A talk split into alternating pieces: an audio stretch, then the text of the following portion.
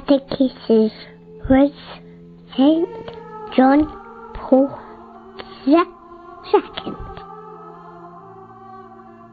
Mary, Mother of the Risen Christ. Papa Wojtyła's Catechesis on the 2nd of May 1979. Regina Caeli laetare, Alleluia. Quia quem meruisti portare, Alleluia. Resurrexit, sicut dixit, Alleluia. Ora pro nobis Deum, Alleluia. I desire to dedicate today's general audience in a particular way to the Mother of the Risen Christ. The Easter period permits us to address her with the words of pure joy with which the Church greets her. The month of May encourages us to think and speak of her in a particular way. In fact, this is her month.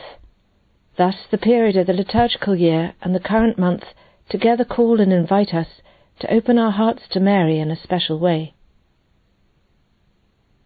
With her Easter antiphon, Regina Caeli, the Church speaks to the Mother to her who had the good fortune to bear in her womb, under her heart, and later in her arms, the Son of God and our Saviour.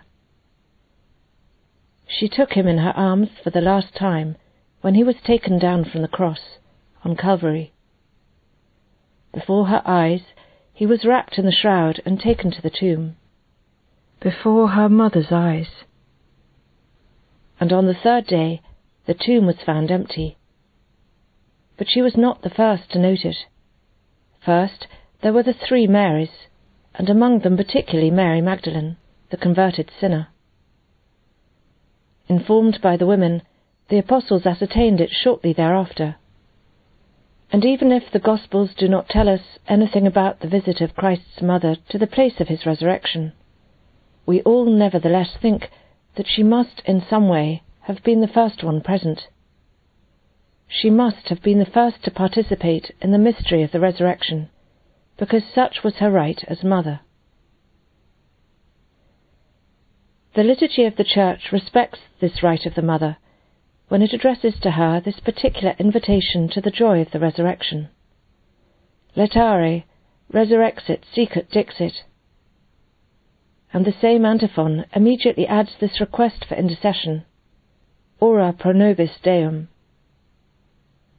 the revelation of the divine power of the Son by means of the resurrection, is at the same time the revelation of the omnipotence of intercession, omnipotentia supplex, of Mary before this Son. The Church of all times, beginning with the Cenacle of Pentecost, always surrounds Mary with particular veneration and addresses her with special trust. The Church of our times through the Second Vatican Council, has made a synthesis of all that had developed through the generations. Chapter 8 of the dogmatic constitution Lumen Gentium is in a certain sense a Magna Charta of Mariology for our times. Mary present in a particular way in the mystery of Christ and in the mystery of the Church. Mary, Mother of the Church, as Paul VI began to call her in the Credo of the people of God, subsequently dedicating to her a separate document, Marialis Cultus. This presence of Mary in the mystery of the Church, that is at the same time in the daily life of the people of God all over the world, is above all a maternal presence. Mary, so to speak, gives to the salvific work of the Son and to the mission of the Church a singular form, the maternal form everything that can be stated in the human language on the theme of the genius proper to woman, mother, the genius of the heart. All this refers to her. Mary is always the fullest accomplishment of the salvific mystery, from the Immaculate Conception to the Assumption, and she is continually a very efficacious pre announcement of this mystery. She reveals salvation she brings grace closer, even to those who seem the most indifferent and the most distant. In the world, which together with progress manifests its corruption and its aging, she is unceasingly the beginning of the better world, origo mundi melioris, as Paul VI put it. to contemporary man, wrote the late pontiff, the Blessed Virgin Mary offers a serene vision and a reassuring word. The victory of hope over anguish, of communion over solitude, of peace over agitation, of joy and beauty over boredom and nausea, of life over death. To her, to Mary, who is the mother of fair love, I desire to bring closer, in particular, the youth of all the world and of all the Church. She bears within herself an indestructible sign of youthfulness and beauty, which never pass. I desire and pray that the young will approach her, will have trust in her, that they will entrust to her the life that is before them, that they will love her with a simple and burning love of the heart. She alone is capable of responding to this love in the best way. Ipsam sequens non devias, ipsam rogans non desperas, ipsam cogitans non erras, ipsam propitia pervenis. To Mary, who is the Mother of Divine Grace, I entrust priestly and religious vocations. May the new spring of vocations, their new increase throughout the Church, become a particular proof of her maternal presence in the mystery of Christ in our times and in the mystery of his Church all over the earth. Mary alone is a living incarnation of that total and complete dedication to God, to Christ, to his salvific action, which must find its adequate expression in every priestly and religious vocation.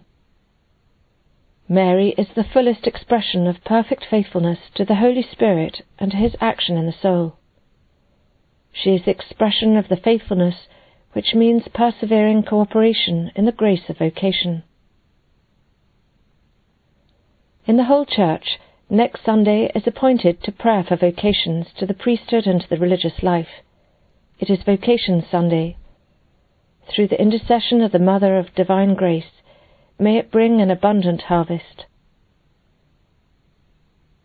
To the Mother of Christ and the Church, I dedicate all the world, all the nations on earth, all men and women, because she is Mother of them all.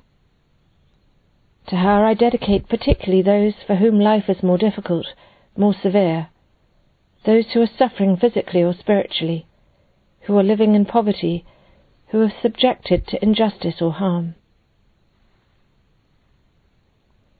In a special way, however, concluding this May meditation, I desire to venerate tomorrow Mary in Jasna Góra, Bright Mountain, at Czestochowa, and in the whole of my country. I used to go there on pilgrimage every year on the 3rd of May, which is the feast of the Queen of Poland. Every year I celebrated a solemn Mass there, during which Cardinal Wyszynski, Primate of Poland, in the presence of the Episcopate and of the immense crowd of pilgrims, renewed the act of consecration of Poland to the maternal bondage of Our Lady. This year, too, God willing, I will visit Jasna Góra on the 4th and 5th of June. Tomorrow, instead, I will be there in spirit and in heart, so as to repeat together with the whole Church, together with all of you gathered here in this splendid St. Peter's Square. Regina Caeli laetare, Alleluia.